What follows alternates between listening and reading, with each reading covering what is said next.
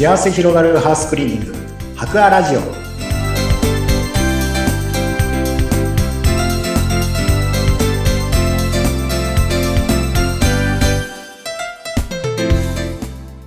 こんにちは。株式会社博アの糸井です。こんにちは。インタビュアーの山口です。この番組では毎回株式会社白亜のハウスクリーニングをやっていらっしゃるスタッフの方にもご出演いただいたりしながら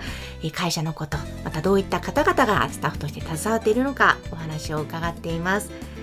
そしてこれまで結構たくさんの方ご出演いただいたんですが糸井さん本当皆さんお人柄もういい人あったかい人柄っていう感じですよね。ありがとうございます。そう言っていただけると嬉しいです。うん、なんかスタッフの方を採用する時の大切にされていることとかあるんですか？やっぱりあの、そんなにあの、正直言いまして、たくさん、あの、募集をかければすぐ人が集まるなんていう業種ではないので、もう、たくさん集まった中から誰にしようかななんていうことは、なかなかできないんですけれども、ただやっぱり大切にしてるのは、こう、なんて言うんでしょうね。人に対して何かこう思いやりというか、なんか誰かの役に立つことが好きとか、あの、誰かの自分が何かこう、なんか成し遂げたいとか、まあ大事なことだと思うんですけど、それも、はい、そういう、まあ、ギラギラしてる人よりも、どちらかというとやっぱ誰かの役に立ちたいとか、人を喜ばせるのが好きっていうような、そういう思いっていうのを持ってる人っていうのを、やはり意識して、あの、採用するようにはしております。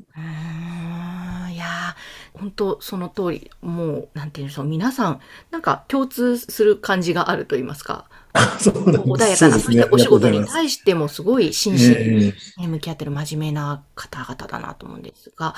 でもこの白亜も、なんと創立記念日を7月に迎えたということで。はい。えー、白亜はですね、7月7日、この今月の頭の方ですけれども、7月7日が、えー、創立記念日なので、えー、無事41周年を迎えることができました。はいわ、41周年ってこれ、すごいことですよね。いやー、随分経ちましたよね。考えてみれば。そうですよね。本当にありがたいことに。うん。あの、創立者というのがお父様会長でいらっしゃいますね。現会長ですけれども、創業者は私の父親になります。はい。うんうん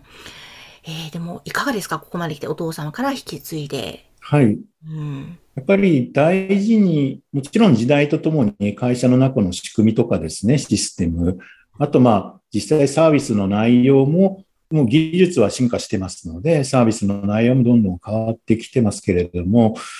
まあ本当変えちゃいけない部分っていうか変わってはいけないなと思ってる部分っていうのは、その創業者のが常に言い続けてきた、まあ会社の理念といいますか、思いっていうのは本当に大切にしていかなきゃいけないなと思っているところですね。うんえその理念というのは具体的にどんなものですか？会社としましては2つありまして、まあ、1つはあの、弊社はダスキンのフランチャイズ加盟店としてスタートしましたので、まあ、今もそれがメインの事業ですけれども、1つはその、ダスキンの経営理念っていうですね、あの、祈りの経営ダスキンっていう経営理念がダスキンにあるんですけれども、まあ、全部言うと長くなるんであれですけども、簡単にまとめて言うと、他人に対しては喜びの種まきをしていこうと。で、喜びの種まきを通して、えー、物心ともに豊かになって生きがいのある世の中にしていこうっていうのが、まあ、これがあの、ダスキンの経営理念の、まあ、私が思うあの、肝のところじゃないかなと思っている部分ですね。はい。それと、白亜の経営理念っていうのもありまして、そちらの方で歌ってるのが、常に持ち続けなきゃいけない心がけっていうのは、お役に立ちたいという気持ち、これを常に持ち続けていきなさいっていう、まあ、これも全部言うと長くなるので、その、私がここが肝だと思っている部分ですね。ファースイティして言うと、そういった内容が、になっています。はあ、もう本当幸せのまず種まきと。それからお役に立ちたいという。でもこれも本当、社員の方に浸透してるんじゃないですか、しっかり。まあ、浸透していてくれたら嬉しいだと思いますね。んなんかね、今までご出演いただいた方のお話を伺ってると、まさにその心でやってらっしゃるなというふうに思いますね。それをなくさなかったから続けてこれたんだなっていうのは、すごく思うことは多々あります。はい。正直言いまして、あの、会社としてはだいぶ大変な時、売上も落ちたり、あの、負債が大きくなったり、え大変な時期は当然あったんですけれども、まあ、私も社長になった時にすごく大変だった、会社の財務としては大変な状況だったんですね。でもなぜこの会社はこれで潰れてないんだろう。言い方は悪いですけれども。ええ、なんでこれで潰れてないんだろう。倒産してないんだろうっていうのを、よくよく考えたときに、この理念っていうか思いっていうのは、やっぱりなくしてなかったっていうかですね、それを抱いて常にお客さんと向き合っていた。なので、お客さんのは支持してくださってたんですね。はい、ありがたいことに。うんちょっと一時他の事業とか、まあ、あの、いろんな別の事業とかに拡大しようとしてうまくいかずに難しくなってた時があったんですけれども、このお掃除の仕事に関してはお客さんは本当、この白亜を支持してくださっていて、お客さんがついていてくださった。それは私たちがやっぱりその創業者から受け継いでる理念っていうものを、まあ、なくしてなくて、それを実践しようとしてたから、見放さないでついていてくれたんだなっていうのはすごく思ったところだったんですね。あの、まあ、その理念も作られたである、今の現会長、お父様ですね、創業者である、はい、は、あの、どんな方でいらっしゃるんですか？いずれですね、会長にはこの出ていただいて、いろいろご自身の口から創業秘話的なのを言っていただければと思うんですけれども、私が聞いている、知っているところでお話しさせていただきますと、もともとはガソリンスタンドとかの所長とかしていたんですね、商社の方を務めて。えー、それが大阪の堺を関西の方でやっていまして、ずっとそちらの方で、出身は茨城なんですけども、あの、それから転勤になって、大阪の方で、えー、ガソリンスタンドの所長とかをずっとやっていたんですね。はい、ただ、もう私もうっすらとしか覚えてないんですが、その勤めてたガソリンスタンドが爆発事故があってですね、その爆発事故の中心に、まあ、私の父はたまたまいたもんですから、もう全身大やけどの瀕死の重傷をそこで負いまして、はい、もうそれで、まあよく覚えてるんですけど、なんか今でもその建物の映像を私も覚えてるんですけど、なんか刑務所のようなって言ったらその建物、病院に失礼ですけど、昔の病院ってなんかね、みんななんかそういうコンクリートの薄暗い雰囲気だったと思うんですけど、本当にその薄暗い雰囲気の中で、